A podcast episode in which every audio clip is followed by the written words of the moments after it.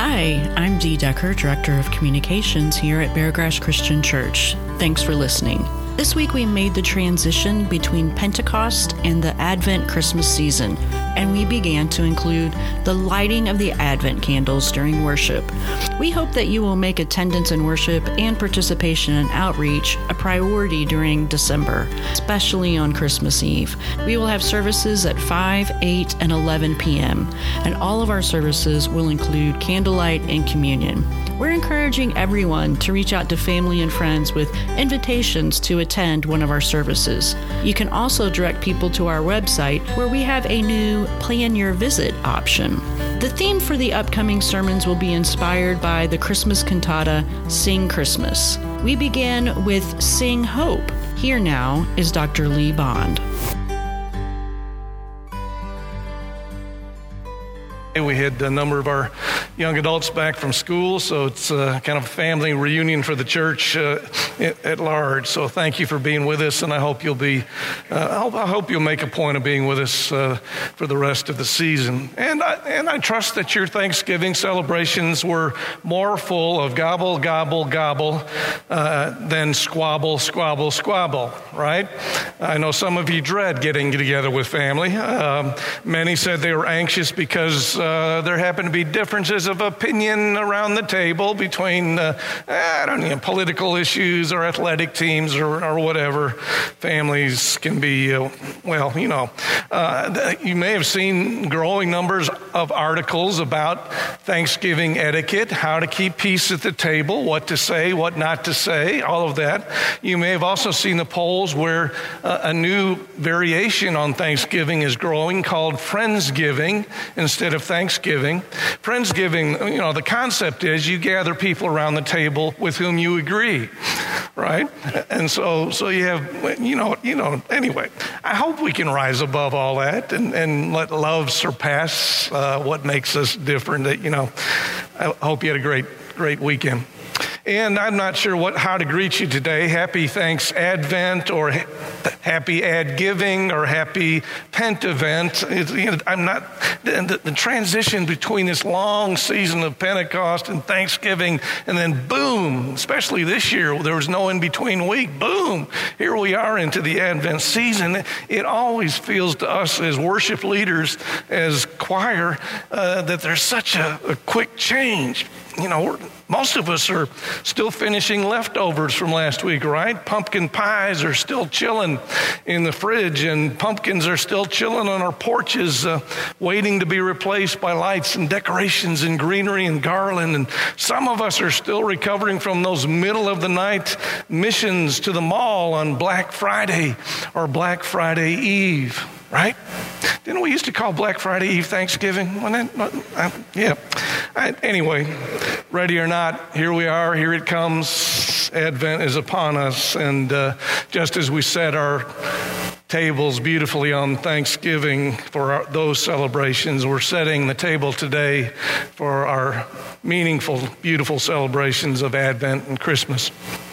Uh, we've already started lighting the Advent candle. Rob did a great job of explaining that to our children as we overheard. And uh, right after worship today, we'll be decorating the halls. Uh, if you can spare 20 or 30 minutes, uh, the more the merrier, the faster it'll go. Dr. Lowe's waiting in Chalice Hall. Everything's all laid out. You have pictures where it goes. She'll tell you where to go. Can you believe it? All right. And uh, as you look at the church calendar, you cannot do it all. And as you look at your personal and community calendar, you cannot do it all. So I hope that you'll choose wisely and plan uh, to pace yourselves uh, during the season so it can become a time of spiritual enrichment and not burnout for all of us. And I really, as I said, I hope you'll be here uh, to hear the cantata. Uh, we'll be blessed by the Beargrass Choir and members of the praise team, the Chamber Handbell Choir, uh, our, the Lady of Lords Children's Choir, and an orchestra. And Dan, Daniel, I don't know how you're going to fit them all up here, but they're going to all be here. You don't want to miss that presentation and that chance to hear the good news December 8th at 6:30. So please be here. And of course, I hope you'll make, make a point of being here for Christmas Eve at one of our services, 5, 8, or 11. Um, it's probably one of the highlights of uh, anything we do all year. So uh, beautiful candlelight communion, and I hope you'll intentionally reach out to family and friends to be present. Our theme for the season is uh, based on the cantata, Sing Christmas, and each week we will emphasize uh, a sub theme within it. Today is focusing on hope. And the voices of the narrators, who are both Transy grads here, right? Uh, Rob and Missy, they'll be narrating, but uh, they will mention during the presentation uh, and, and help us set the context for the season. Uh, they'll, they'll read the real joy of the season is celebrating the birth of a child. The birth is foretold by prophets one who would come from heaven and bring salvation to a broken world. We celebrate in song. And so we sing of hope and we sing of peace and joy and love. We sing Christmas. Our text today from the prophet Isaiah helps us think about those things. The prophet describes what I think are some of our basic human yearnings and longings. You know, he speaks, I think, of this universal hunger that we have for God. You know, he, he proclaims in, in days to come, the mountains of the Lord's house shall be established. And I love this phrase the, the nations, the nations will stream to it It's beautiful. And he invites us, Come, let us go up to the mountain of the Lord that we may learn God's ways and walk in God's paths. You know, there are growing numbers of agnostics and atheists and nones in our country, but I think inherently we are all religious beings. We, we have this longing and this hunger. Uh, some have even predicted the demise of faith in our country due to the culture and secularism. But I want to tell you this morning uh, reports of God's death have been greatly exaggerated. Amen. What? Okay, I thought you believed it. I, I wouldn't, but you know, no, right? And, and, and it's kind of cool to get the big picture because people all over the planet are coming to God in countries we never imagined. They're coming to God in places where it's illegal. They're going to God in places where they could get killed. They're putting it all on the line because of this great hunger to be connected to God and community. And it won't be long before those places will be sending missionaries to America, right? we are essentially religious, and why not? You know, we live in this magnificent, mysterious universe. And go, go out some night with Daniel Spurlock and look through his telescope. Right? He'll take you, right? Oh, beautiful. Most reasonable people believe there's a superior intelligence created in this world, beauty and splendor and majesty. And often, when, when folks get disconnected from God, it's because of a painful experience or loss or bad you know, relationship in church or something they're mad about. That, you know, I, you know, but most of us feel this yearning, this longing to be connected to God. Apparently, there's a post office in Israel that gets all kinds of mail from people who are trying to reach out to the divine. And those letters come year round and often hit at uh, various religious holidays. And a reporter was working on a story about all of it, and he said, Try sending a letter to God, and chances are it will end up, as many do each year, at an Israeli post office. Uh, people ask for all kinds of help for all kinds of problems. And many letters arrive around religious holidays. One worker had an idea. He, he said, you know, after reading them, uh, we started taking them to the Western Wall, uh, where people often place notes of prayer in the cracks between the stones. And the worker said, after we do that, it's out of our hands. but that's kind of a meaningful, uh, meaningful tradition. Someone else suggested that uh, letters to Santa are a variation of this kind of reaching out to something grander. Children's letters reflect uh, that same kind of desire, I think. There's a tiny town in Finland uh, that is the official international site for sending letters to Santa Claus. And each year, as you can imagine, that post office receives hundreds of thousands of letters from children all over the world. Almost 200 countries uh, are represented.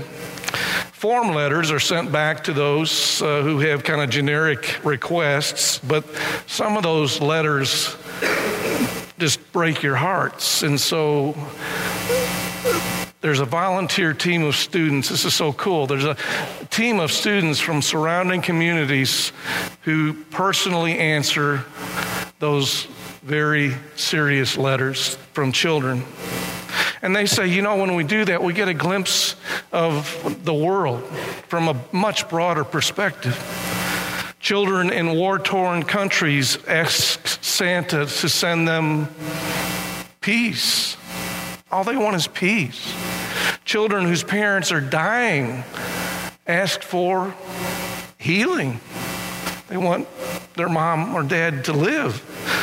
One child may ask for expensive, trendy toys and lots of them in one letter, and another child on the other side of the globe may ask for an artificial limb to replace a hand or a leg that was blown off by a landmine. I mean, think about the contrast.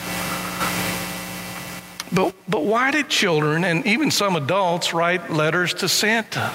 You know, uh, one clerk said, you know, we used to have all those saints we could call on and all that. And, and now they think if God can't help me, maybe Santa can. I don't know. Uh, there, there's this, again, this universal need to connect to God, to, to hope, to long for something greater. And so, as Advent begins, for what do you hope? What is on your hope list? And, and, and where do you find it? And, and what does hope sound like? What does it look like? What does it feel like? How can we provide hope, not just as individuals, but as church family? I don't know, maybe you find hope in the Bible. I hope so, especially in scripture passages like this one today. Isaiah was a prophet of judgment and hope, but prophecy can be foretelling, as in the future, but also forthtelling. And in other words, telling it like it is. Prophecies can be timely or timeless, but I think Isaiah's vision still lifts up hope for all of us. Maybe you hope for peace in our community or nation or world. You know, the homicide rate in our own city continues to, to break our hearts. In America this year, there will be more mass shootings than there are days in the year. And, and now the definition for mass shooting has to be four people or more, or it doesn't count. Breaks our hearts.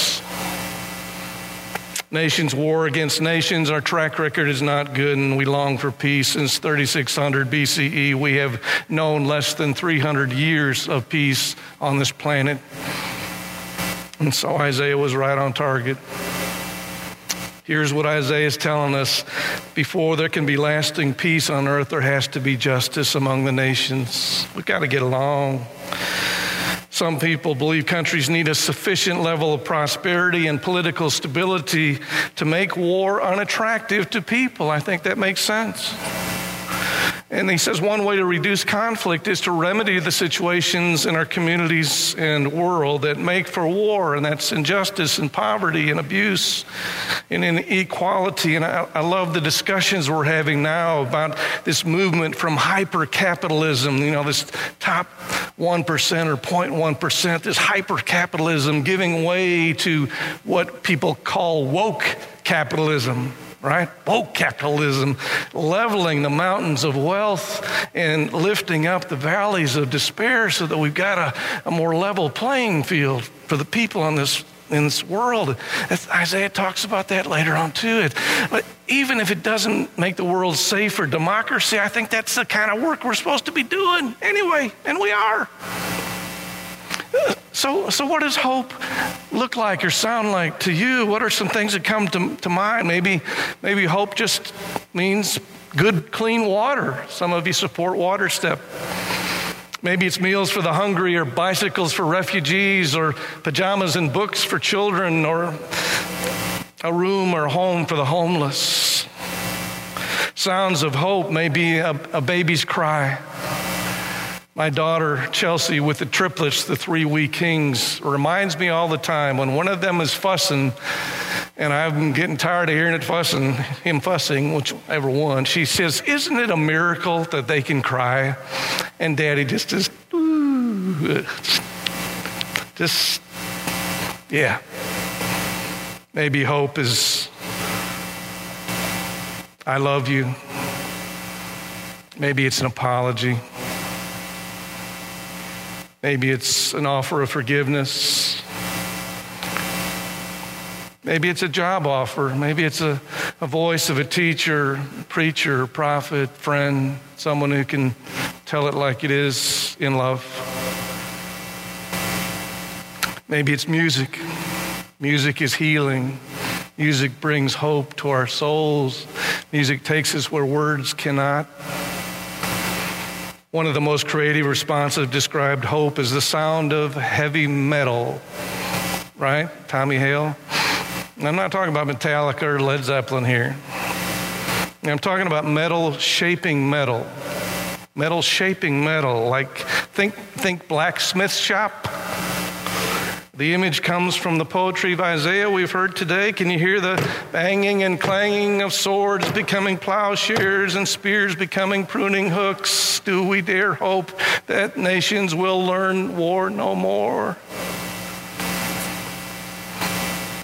In recent years, we've been blessed by our refugee ministries, and the people with whom we have worked have taught us much and they've enlarged our worldview in remarkable ways. And they have reminded us that we have so much stuff and blessings and opportunities in this country. And we hear their stories about their long years of waiting in these camps, waiting for an opportunity just to get out, to get somewhere. To... And some find the, the way here remarkably. Some of our newest members are from Liberia. And I've been inspired by what they've shared in other stories. I asked the young man to, to write a brief autobiography of his experience. How did he get from Liberia to Louisville? And he described in, in that short autobiography an experience when he was just seven years old of running as fast as he could with his father, trying to get out of town because it was under siege, under attack. And he saw all these bodies lying around and he said, Daddy, why are all these people asleep? He, he did not understand until later. Some artisans in Liberia took Isaiah's words literally. One man survived, if you can imagine, a horrible massacre during worship in a sanctuary. And he somehow escaped and woke up one night with his, this dream. This dream just kept coming to him, and he decided to follow up on it. And, and, he began to gather up used shells and bullet casings, and, and they, were, they were all over the countryside because of the Civil War in that country. And he started to do something with those casings. He's, you know, he, he said, I leave the lower part of the round intact so that you can see what it was intended to do at first to destroy life. But then I, then I unfold it and, and it becomes a, a cross. Casings from bullets began to become crosses in the hands of that, that man. And this creative effort inspired other artisans and former soldiers to, to join in the effort. And that creative effort began to provide income for families in that place. And, and then folks around the world began to get a hold of that story and begin to offer other resources. And, and those crosses became powerful signs of hope and new life and peace. And I, I think that's what we're called to be up to. That's our calling to transform what's going on to, into the world and, and to elevate it, to lift it up into what God wants it to be. The prophet Isaiah is calling this morning, and he is inviting us to join him as we sing, as we sing a song of hope.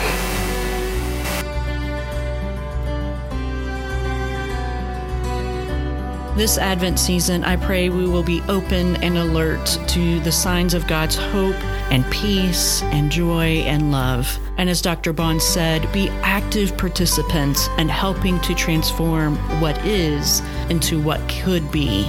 We would love to see you around the table at worship this Advent or Christmas Eve. To learn more about our service times, location, children and youth programs, simply click the Plan Your Visit button on our website at www.beargrass.org. Again, our Christmas Eve service times are at 5, 8, and 11 p.m. Our 5 o'clock service will feature our children's choirs. 8 p.m. has a more contemporary feel with music from our praise team, and our 11 o'clock service, the Beargrass Choir sings. All services will include candlelight and communion. We hope to see you around the table. Until next time, peace.